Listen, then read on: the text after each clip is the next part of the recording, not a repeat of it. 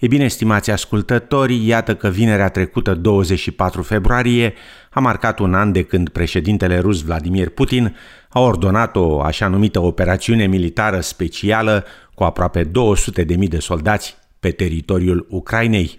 După cum relata Catriona Stirat de la SBS, invazia a declanșat numeroase reacții la nivel internațional, dar mulți din Ucraina simțeau de mult prezența Rusiei și anticipau un război pe scară largă. De când forțele ruse au intrat în Ucraina, Națiunile Unite estimează că peste 7.000 de civili ucrainieni au fost uciși, iar peste 130.000 de militari ruși au pierit în luptă, conform cifrelor Ministerului Ucrainian al Apărării. La 24 februarie 2022, când aproximativ 190.000 de soldați ruși au fost detașați la granița cu Ucraina, aceasta a reprezentat cea mai mare mobilizare de trupe de după al doilea război mondial.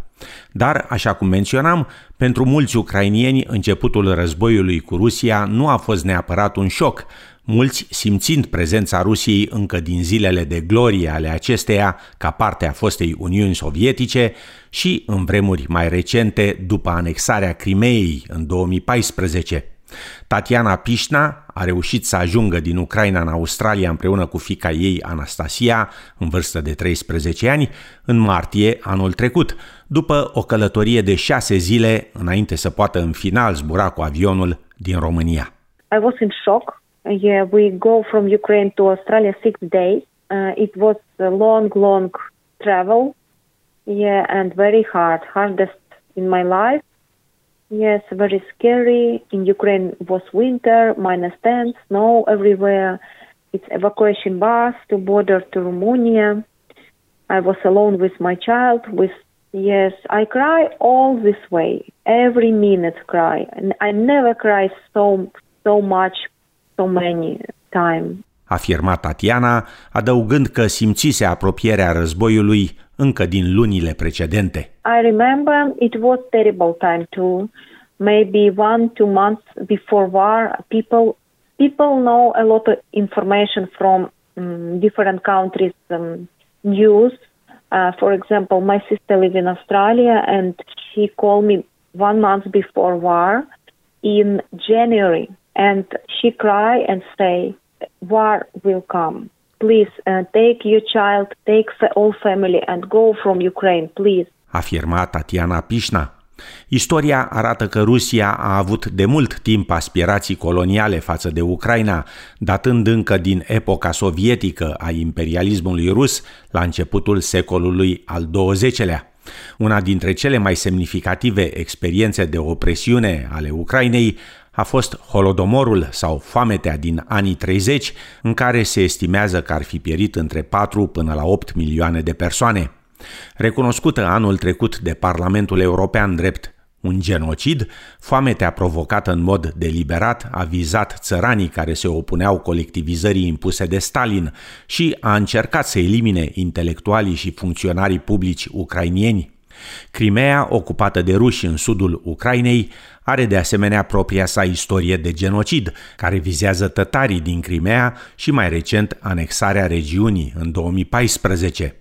Dr. Olga Boiciac este lector în studii digitale la Universitatea din Sydney și a trăit și lucrat în Ucraina ca ambasador al tineretului la Națiunile Unite în 2014.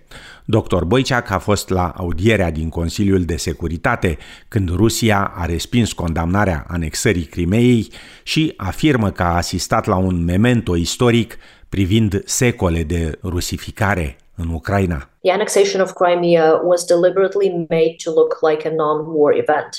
So there were uh, polite green men. They were they had they were wearing unidentified um, uniforms. They didn't have any insignia on them. Uh, so that was a way to execute this annexation. Of course, again, nobody wanted to anger Vladimir Putin. The war that's been happening in Ukraine since 2014 was not on international radars very often it was it seemed like it was the forgotten war so so this is so the escalation the full scale invasion that we see in 2022 has been the direct consequence of not being able to contain Putin in 2014 and all in all the previous invasions. Afirma Dr. Boiciac. Caterina Argiru este copreședinte al Federației Australiene a Organizației Ucrainiene și întreaga ei familie se află în Ucraina, șase membri luptând în prima linie a frontului. I can say it's the worst feeling in the world. I'm currently safe, but I'm the only one here. My entire family is in Ukraine. So that for me is the most difficult part because I wake up every day and I think about how difficult it is for them in the trenches, how cold it is in negative 15 degree weather, how um, before that it was torrential rainpour, and for three weeks straight it didn't stop raining. And I had my cousins in the trenches with knee deep water. Um, they couldn't abandon their positions because they wouldn't retreat. Um, so it's the most difficult conditions that I can possibly think of for a human. That is what a part of my family is experiencing right now. Afirma doamna Argiru.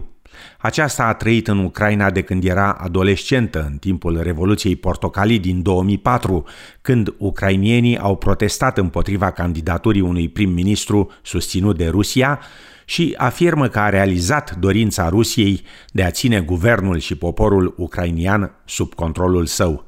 So this is really nothing new, and Ukraine has been experiencing Russian aggression and influence for generations. Um, when I was living in Ukraine and, and going through the Orange Revolution, it was very clear to see that there was always this um, overarching hand and sphere of influence coming from Russia. Russia would never accept uh, Ukraine even looking in the direction, never mind moving in the direction of, of the West or Western ideals or values or wanting to have democracy or freedom. Afirma doamna Argiru.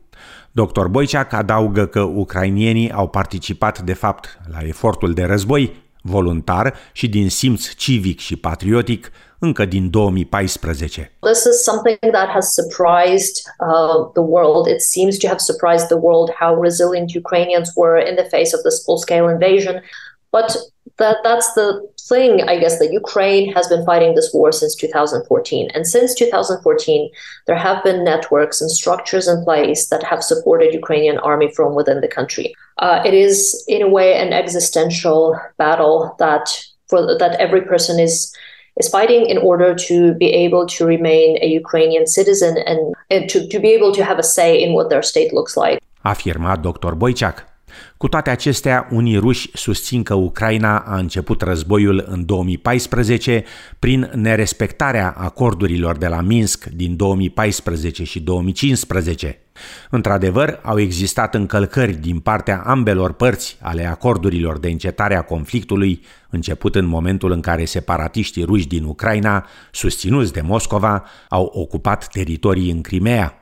Xenia Trifonova s-a născut în Rusia și a locuit acolo până în 1990, înainte de a se muta în Australia în 1998, iar în prezent conduce o organizație în Sydney numită From Heart to Heart, despre care afirmă că a sprijinit toți civilii slavi în război din 2014. Doamna Trifonova are origini ucrainiene și rusești și susține că e împotriva războiului, dar este pasionată de faptul că Rusia își revendică identitatea slavă. This war, it's broke our heart and Russia never started the war. The Russia tried to stop the war by agreement in the Minsk. This is our history roots, our history memory. Ukrainian, all cities, it was Russians, even Crimea as well. It was Russian territory before. We want to be uh, together with our Slavic brothers, with, our relatives. Afirma doamna Trifonova. Există și ruși care se opun motivațiilor președintelui Vladimir Putin. Într-o rară mișcare de protest împotriva unei decizii a Kremlinului, numeroși cetățeni ruși au respins decretul președintelui Putin de mobilizare parțială a civililor în armată în septembrie anul trecut, mișcare reprimată rapid de autorități prin reținerea demonstranților. O mișcare antirăzboi numită Alianța Zvoboda a apărut și în Australia, explică Galina Seredina, managerul parteneriatului de cercetare din cadrul Universității Macquarie. We are not speaking on our behalf only, but we are also speaking on millions of Russians all over the world who might be afraid to speak. So many people in Australia, of course, you know, that, well, you take it for granted that you have an opportunity to speak, right? So everything is taken for granted. But for us, for people who are coming from these, you know, totalitarian countries, you, we do not take it for granted. So we think that this is indeed, you know, a privilege to speak. We, we catch this opportunity, we never miss this opportunity to speak. Afirma doamna Seredina. Aceasta, care s-a născut și a trăit în Rusia timp de 35 de ani, înainte de a se reloca în Australia în urmă cu 5 ani, afirmă că atât ea cât și alți ruși care trăiesc aici își îndreaptă acum atenția către discursul antirăzboi și educația în rândul diasporei ruse și a populației australiene.